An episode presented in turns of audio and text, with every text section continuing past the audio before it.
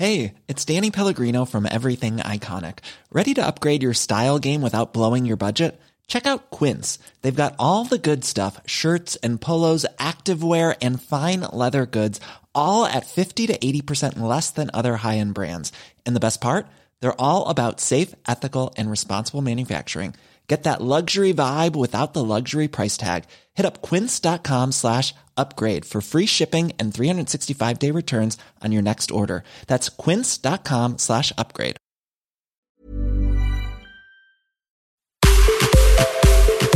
Punto saludable. Porque tu salud es importante, este podcast está dedicado a darte los mejores tips y herramientas para sentirte bien, comer delicioso, sin remordimientos y que tu cuerpo lo agradezca. Soy Mariana Godoy y hoy te voy a hablar del artículo que escribí para ustedes que se llama Cuida tu salud, cuida tu intestino. Qué raro que un órgano de nuestro cuerpo pueda ser capaz de determinar tantas cosas de nuestra salud. En años recientes hay un número impresionante de investigaciones relacionadas con el intestino y todos los seres que habitan ahí. Sí, así como lo oyes, en nuestro intestino habitan millones de microorganismos que juegan un papel fundamental en nuestra salud. Antes no se conocía la importancia de estos microorganismos. Si te trataban con antibióticos, tal vez te daban algún probiótico. O cuando nos enfermábamos de la panza y teníamos diarrea. Ahora se sabe que esas bacterias no solo son de un tipo, sino que hay varias cepas o tipos de bacterias, es decir, distintos microorganismos que tienen diferentes funciones. A este conjunto de microorganismos es lo que hoy conocemos como microbiota intestinal. Antes se llamaba flora intestinal. En nuestra microbiota intestinal habitan aproximadamente 100 billones de microorganismos. De hecho, hoy sabemos que hay mucho más bacterias en el intestino que células en el cuerpo humano. ¿Puedes creerlo? En nuestro intestino hay más de mil especies de bacterias que conjuntan más de 3 millones de genes. Esos son 150 veces más que el propio genoma humano. Es decir, que somos más gen de bacteria que de humano.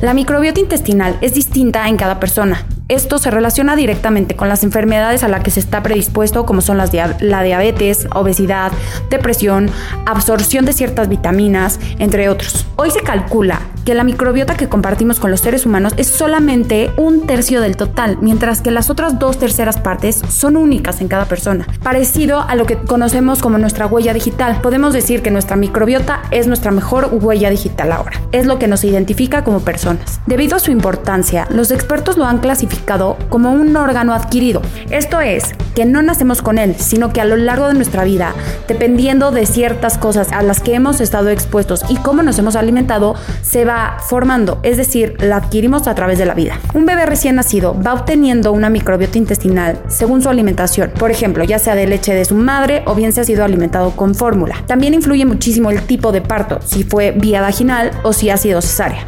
Además de una buena flora intestinal o microbiota intestinal, lo que hemos adquirido nos ayuda a digerir bien los alimentos, contribuye a producir algunas vitaminas como las del complejo B y la vitamina K. Sabemos que, además, al habitar en nuestro intestino, que es un órgano linfoide, es decir, que es un órgano que es parte del sistema de defensas, o sea, es parte de nuestro sistema inmune, ayudamos a combatir las agresiones de otros microorganismos. El 80% de nuestro sistema inmune está determinado por nuestro intestino. La mucosa intestinal es parte importantísima de que nosotros podamos atacar los distintos agentes patógenos que llegan a nuestro cuerpo. Tiene un papel muy importante de efecto barrera.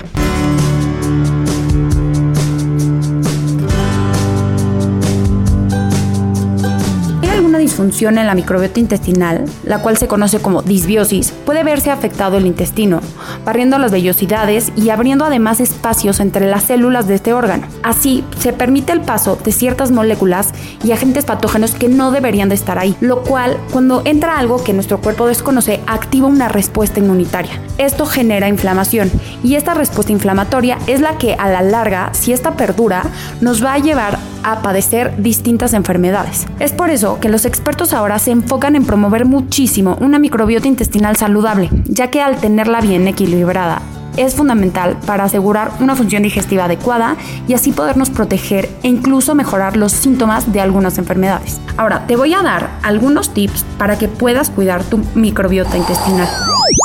Lo que yo te recomiendo es incluir alimentos fermentados, como el yogurt natural sin azúcar, el jocoque, el kéfir, col y pepinillos. Ojo, estos alimentos fermentados no son probióticos, pero sí contienen bacterias vivas que pueden llegar al intestino y ayudarnos a colonizar más y a tener una mayor diversidad en nuestro intestino.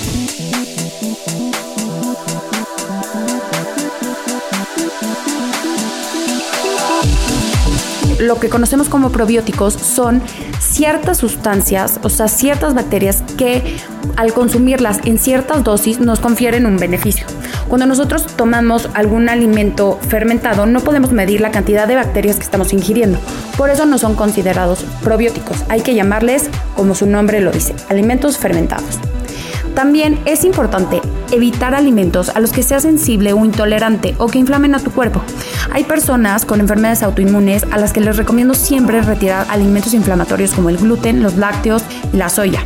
También es muy importante que para cuidar tu intestino y tu microbiota intestinal consumas frutas y verduras todos los días. Entre más colores y más variedad, más nutrientes vas a obtener y mayor diversidad vas a tener en tu microbiota, porque de estas fibras que provienen a partir de estos alimentos es de donde se alimentan. Al poderse alimentar, tienen mayor facilidad de reproducirse. Acuérdate que nuestra microbiota es como un jardín. Entre mayor diverso sea el jardín, más bonito va a estar. Y eso es lo que queremos lograr en nuestro intestino. Entonces hay que consumir diversidad de frutas, de verduras, de fibras en cereales integrales, porque estas fibras que nosotros no podemos digerir, nuestras bacterias las digieren y así pueden reproducirse y formar sustancias que nos ayudan a mejorar y mantener nuestra salud. Cada vez te voy a ir escribiendo más información para que vayas conociendo más de este tema. Te mando muchos saludos, Mariana. Escuche y descarga un episodio más de Punto Saludable cada semana en las plataformas digitales de El Heraldo de México.